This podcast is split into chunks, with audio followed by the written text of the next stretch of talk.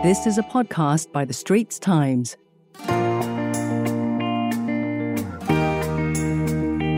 Welcome to Green Pulse, a podcast series by The Straits Times where we analyze the beats of the changing environment, from biodiversity conservation to climate change. I'm your host, Audrey Tan, and I cover science and environment for The Straits Times. My co host is David Fogarty. Hi, I'm David, and I'm the climate change editor at The Straits Times.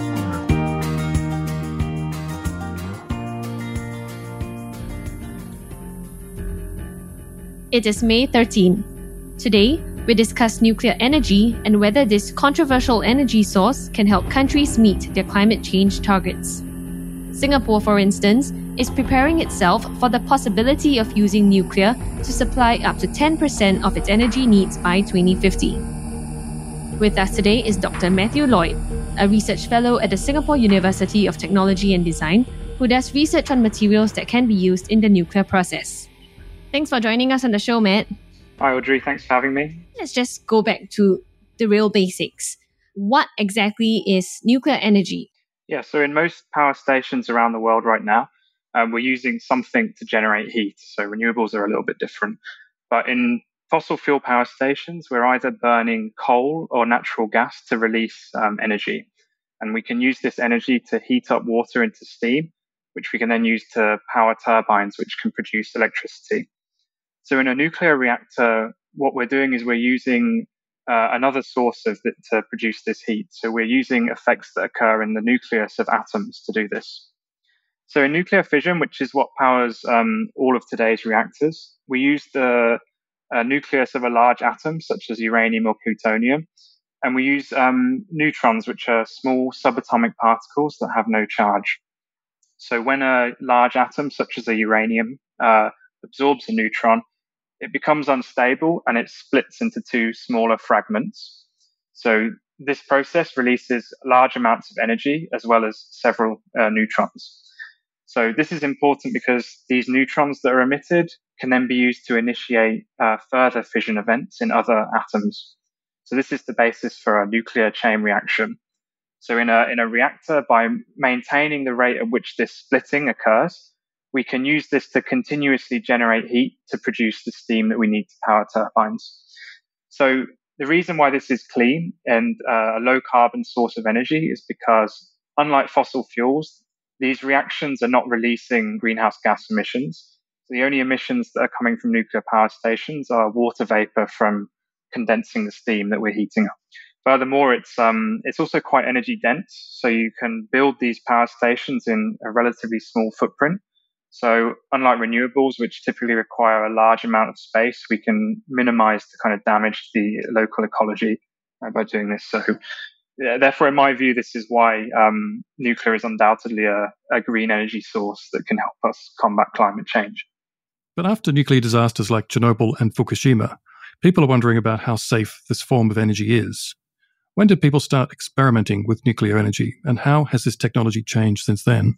So, nuclear fission was first investigated in the 1930s and 40s, and much of our early understanding of these processes um, came from the development of nuclear weapons. So, in the years that followed the development of these weapons, the scientists and the engineers involved in these projects were keen to use some of this uh, and understanding to generate something positive for society.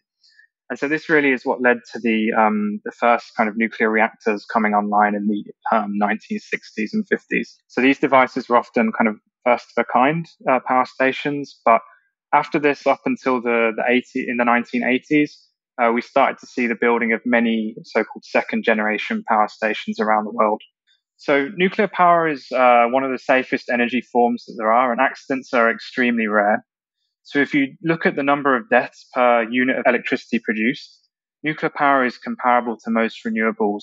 This is because, um, and it's extremely, uh, it's considerably better than fossil fuels, for example, where things like air pollution can cause serious health problems.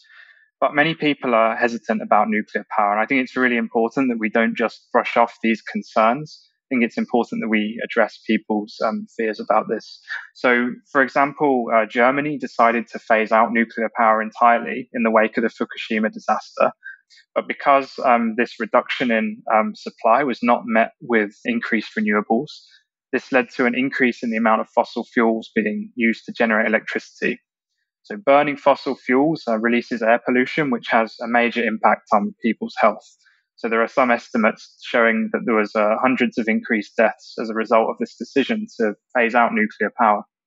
Furthermore, in the wake of the disaster at Fukushima, many modern designs have been updated to enhance the safety further to try and prevent such an accident from happening again. These include passive safety features, which are always active and don't require any input from an operator to activate. There's also new technologies, which uh, we may come on to, I guess, talking about things like molten salt reactors, small modular reactors, and nuclear fusion, which um, further enhance the safety. So, Matt, I think, you know, you mentioned Fukushima, and I think, correct me if I'm wrong, there were no deaths arising directly from, from that disaster, right? Yeah, that's right. So, I think in the immediate aftermath of the accident, there was um, uh, not any effects attributed to the radiation directly, but there's there's also a risk of increased rates of cancer as a result of exposure. But these things are very hard to, to quantify. So, I mean, on that note, I think many people are also concerned about the issue of radioactive waste. So, how has safety developments been in this area? If you think about nuclear, all of the waste is carefully monitored, carefully tracked, and disposed of. The, the other point is that the vast majority of the waste produced in nuclear reactors is has a relatively low level of radioactivity. So this can be quite easily disposed of without endangering the public. But a small fraction of this waste that's produced is highly radioactive, and this primarily comes from the fuel that we're using. And so this is what needs to be carefully monitored. So plutonium is a byproduct of fission in these in uranium. And this can be used to make nuclear weapons. So it's important that these small quantities of high level waste are very carefully accounted for. All of today's high level waste is usually it's usually stored in um, large water tanks. Um, so, for example, all of the high level waste generated in the UK is, is, typically stored in a few storage ponds about the size of a swimming pool in the UK in one site. So, not as much as people might think. But this isn't really a long term solution. So, long term disposal op- options are not currently online, but should be um, are expected to be online in the coming years. Um, these are typically deep ge- geological disposal facilities where we will encapsulate the waste in something to prevent any release and bury them deep underground where they can't have any impact on the general public.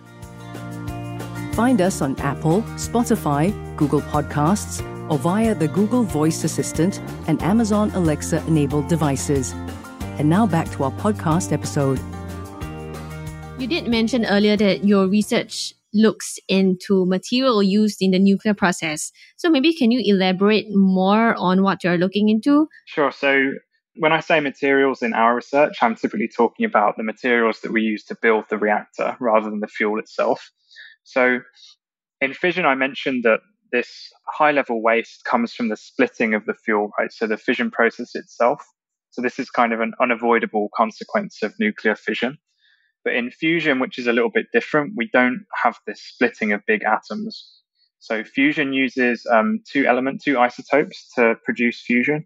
These are called deuterium, which is stable, and tritium, which is radioactive but is very short-lived, so it very quickly just decays away. Building a fusion reactor, though, is very challenging because of the extreme conditions that the materials are expected to operate in.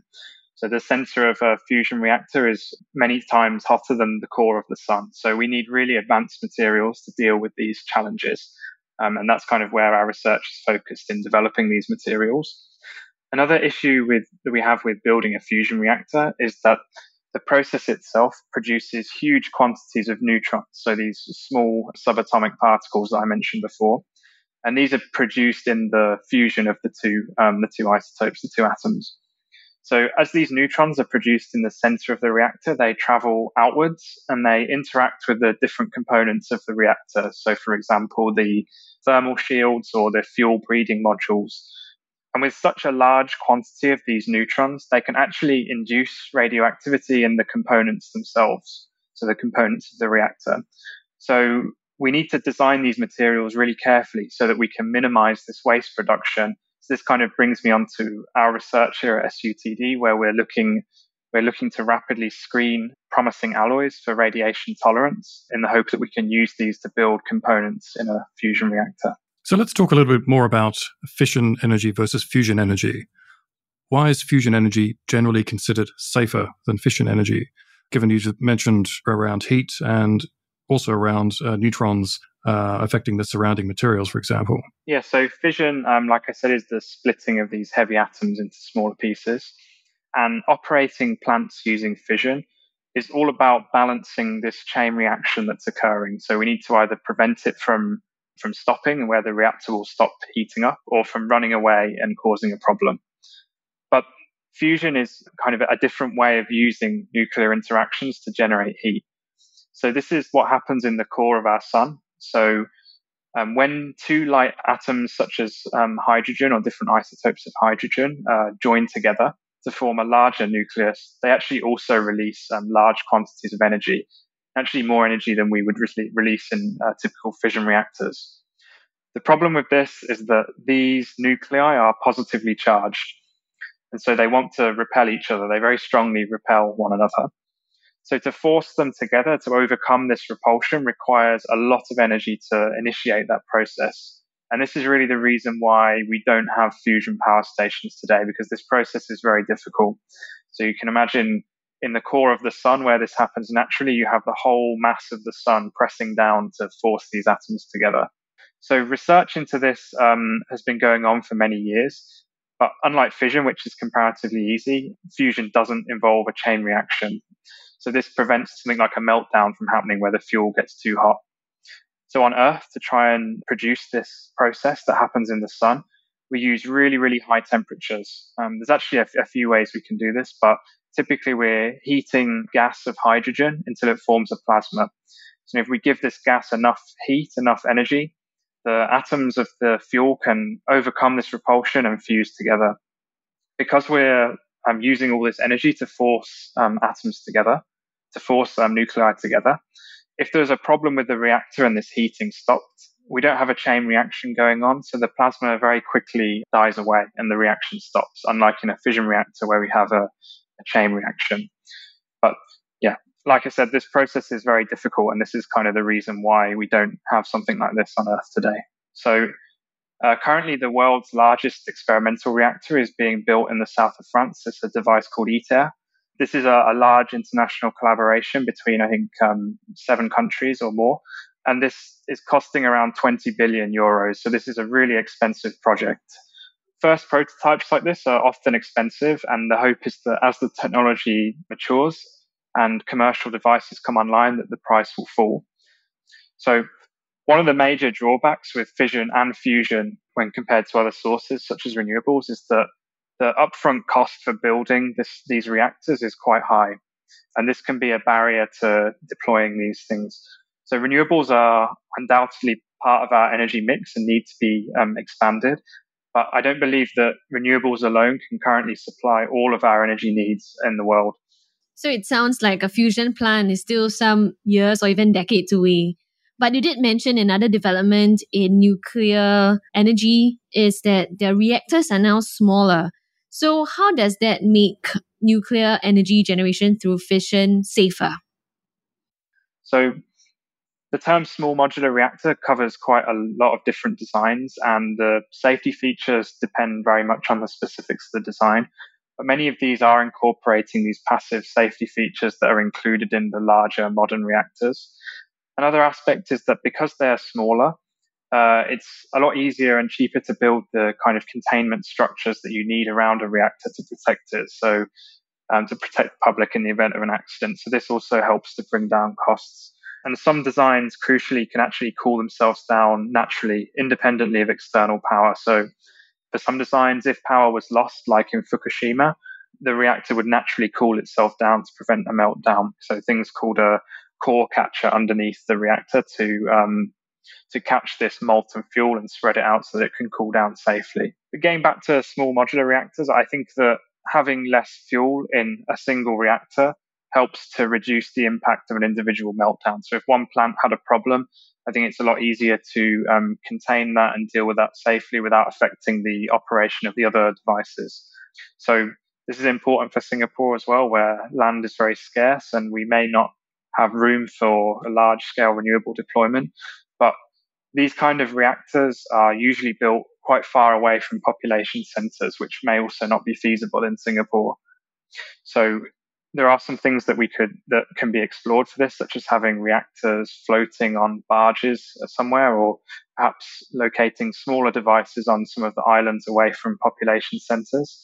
But they could also be built underground to protect the public in the event that there was an accident. So this is something that has been explored in the past, but isn't really used in today's reactors.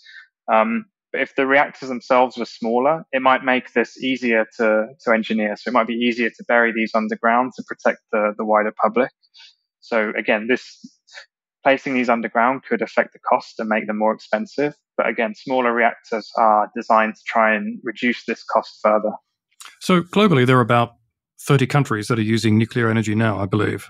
And with recent developments and shortages of fossil fuels worsened by the war in Ukraine, do you think more countries are warming to the idea of nuclear energy?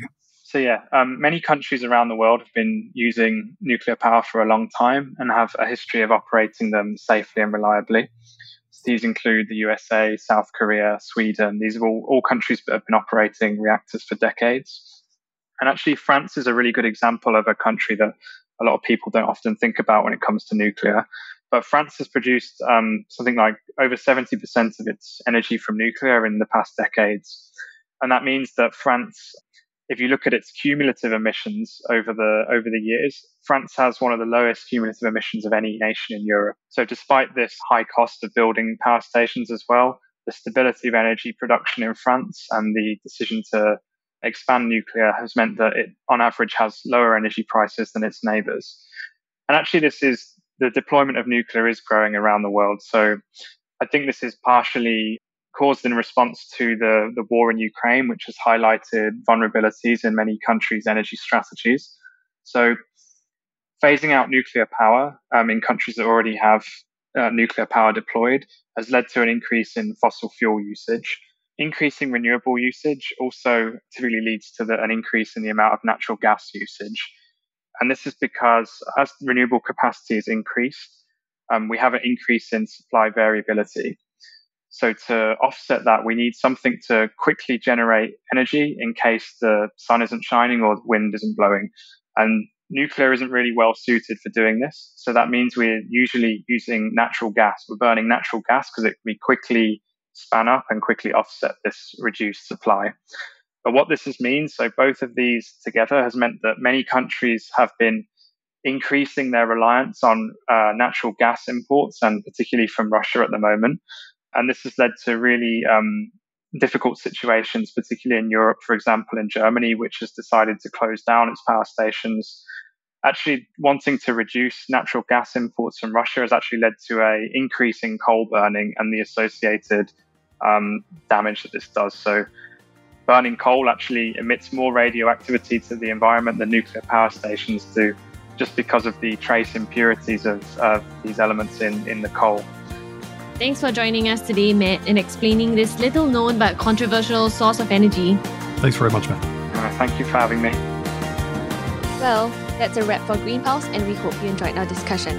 For more on climate change and the environment, do check out our stories in the Straits Times. And don't forget to subscribe to our Green Pulse podcast series on your favorite audio apps Apple Podcasts, Spotify, or Google Podcasts.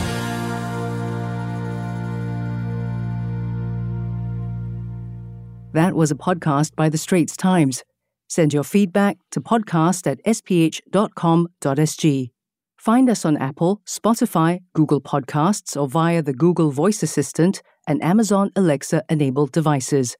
For more podcasts by The Straits Times, The Business Times, and Money FM 89.3, you can also download the AWEDIO by SPH app. That's A W E D I O.